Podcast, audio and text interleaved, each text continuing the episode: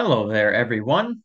I'm James. I am the pastor of the Freedom Moravian Church, and this is the Essentials. It's a little podcast I put together to explore our faith, to share stories, and to celebrate places of good news and hope that we experience in our lives. I apologize for the delay in getting this episode up this week. It has been busy with the holiday weekend. I hope you are all doing well as the fall season is in full gear. But I have for you our lesson from Sunday, September 3rd. Our passage was from Exodus chapter 3, and it was verses 1 through 15. Moses was taking care of the flock for his father in law Jethro, Midian's priest. He led his flock out to the edge of the desert, and he gave, came to God's mountain called Horeb. The Lord's messenger appeared to him in a flame of fire in the middle of a bush. Moses saw that the bush was in flames, but it didn't burn up. Then Moses said to himself, Let me check out this amazing sight and find out why the bush isn't burning up. When the Lord saw Moses coming to look, God called to him out of the bush, Moses, Moses. Moses said, I'm here. Then the Lord said, Don't come any closer. Take off your sandals because you are standing on holy ground. He continued, I am the God of your father, Abraham's God, Isaac's God, and Jacob's God. Moses hid his face because he was afraid to look at God.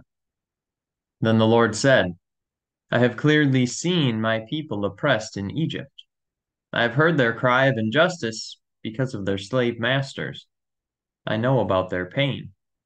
I've come down to rescue them from the Egyptians in order to take them out of that land and bring them to a good and broad land, a land that's full of milk and honey, a place where the Canaanites, the Hittites, the Amorites, the Perizzites, the Hivites, and the Jebusites all live.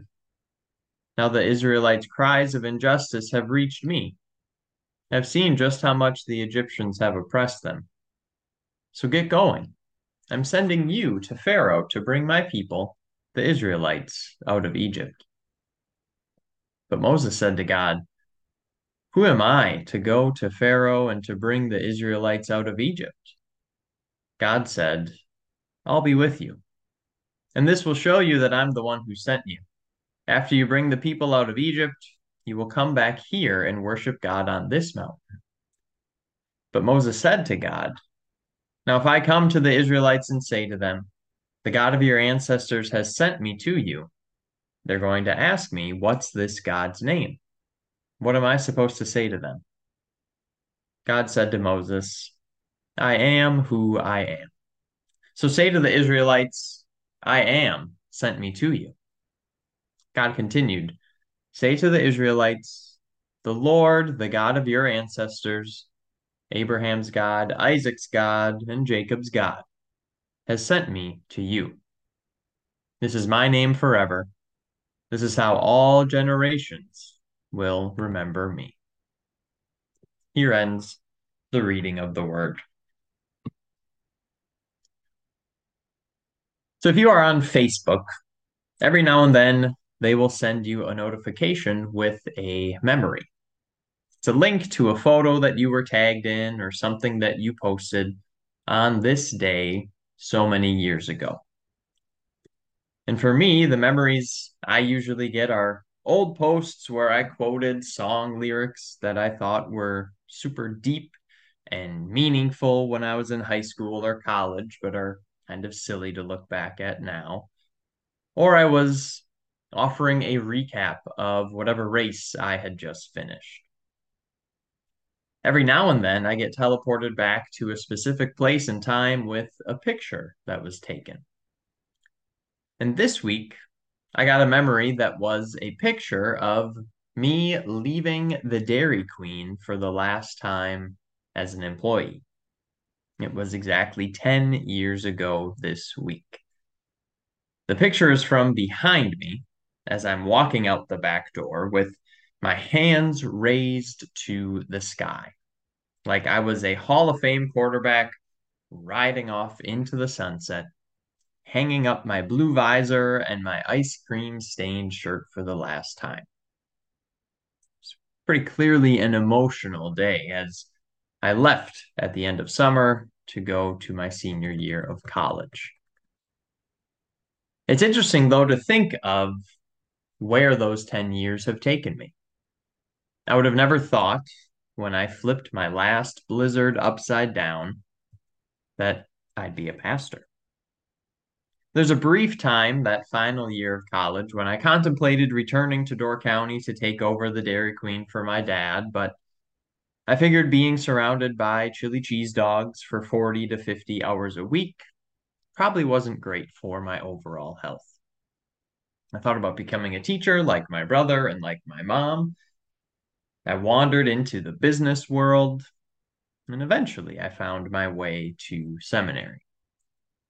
I didn't get a burning bush moment like Moses. There wasn't this heaven sent epiphany that made all things clear. It was just subtle, gentle nudges over the course of several years that helped me find my way. And while a burning bush moment didn't get me to become a pastor, I think you could say that type of experience actually got my family into the Dairy Queen to begin with. As we read about Moses' call, we can think of people who are inspired to follow their calling to be preachers and priests. But the truth is that God has placed a call in all of our lives. And they're calls that allow us to do very different things. I think it was a calling for my dad to run the DQ for so many years after he spent some time working and searching for the right fit because he actually worked at the local Dairy Queen in Oconto when he was a kid.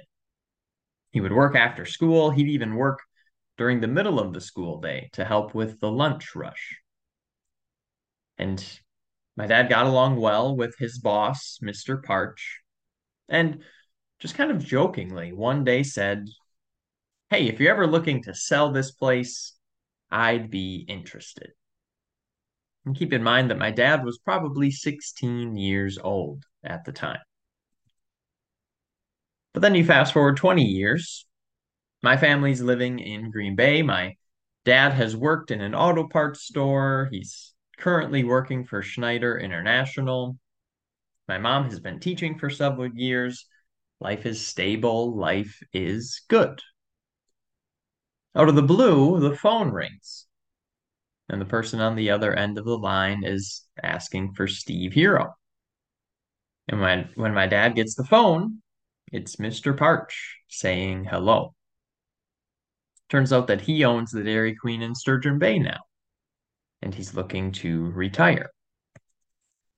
He remembered how my dad's teenage self wanted to buy the store, so he asks, Hey, Steve, are you still interested?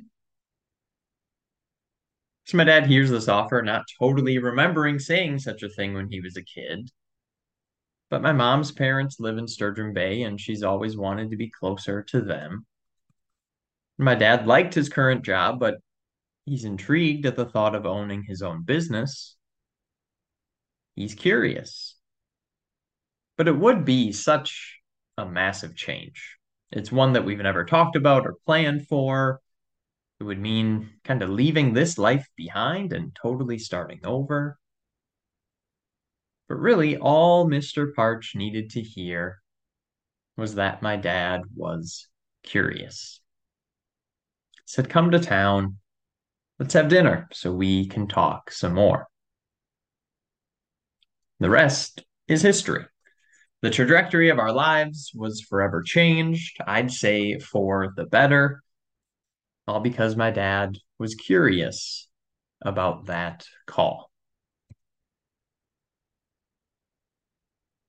As you think about Moses hearing his call from the burning bush, it can be tough to say something interesting or new about the story because it's one that we know very well. It is one of the stories of the Old Testament. Moses is a pillar of our faith as he leads the Israelites out of Egypt. And this burning bush moment is when things truly get started. And off the top of our head, we know that Moses has his hesitations. He doesn't think he's the right man for the job. Who am I to get this done? Who am I to go and say these things to Pharaoh? And we also know that God promises to be with Moses. God is who God is. I am who I am. That's who's sending you out on this calling. And for Moses' willingness to listen to this call, from his ability to embrace the changes and the chaos that's going to come with it, this is the beginning of the Israelites being delivered from slavery. It starts their journey to the promised land. What stood out to me as I read the story this time around was the approach Moses took to the bush in the first place. He sees the bush is on fire, but it's not burning up from the flames. So he notices something is unique here. This is not normal. He's curious.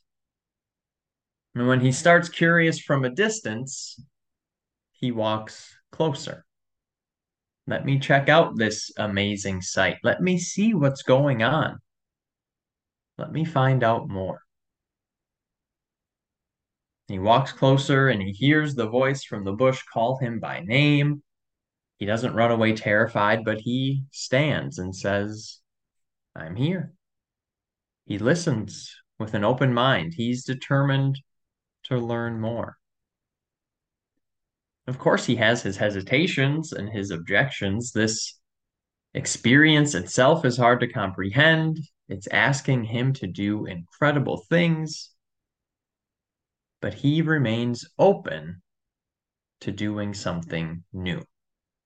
This curiosity that brought him closer is allowing him to face the wonder that lies ahead of him. And he finds the courage to accept what God has in store for him. And as we think about the path that God has prepared for each of us, I think one of the best things we can be is curious, to have an open mind. Because God is calling us to new things that might frighten us, it might throw our lives for a loop, but it's where we need to be. It's what we need to do, even if we try to resist it like Moses did. There are new ways that God is calling us to serve. There are new people that God is calling us to stand beside. New problems that need God's voice of endless love. God's not asking us to see this world through our own lens, but with that constant curiosity that asks, where is God sending us today? Those voices that God hears who are crying for help. Do we have open ears and the open mind to hear them too? And I think now more than ever, the Christian church needs to be asking questions, to explore things further.